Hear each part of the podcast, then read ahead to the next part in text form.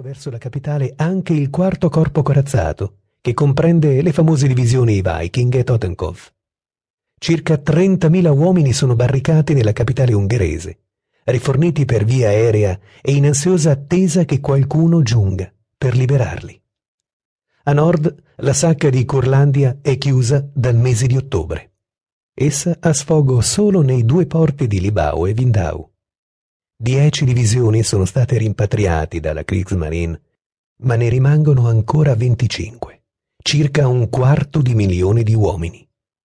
L'Oberkommando della Wehrmacht vorrebbe evacuare la regione per portare dei rinforzi al fronte dell'Older, ma Hitler si rifiuta.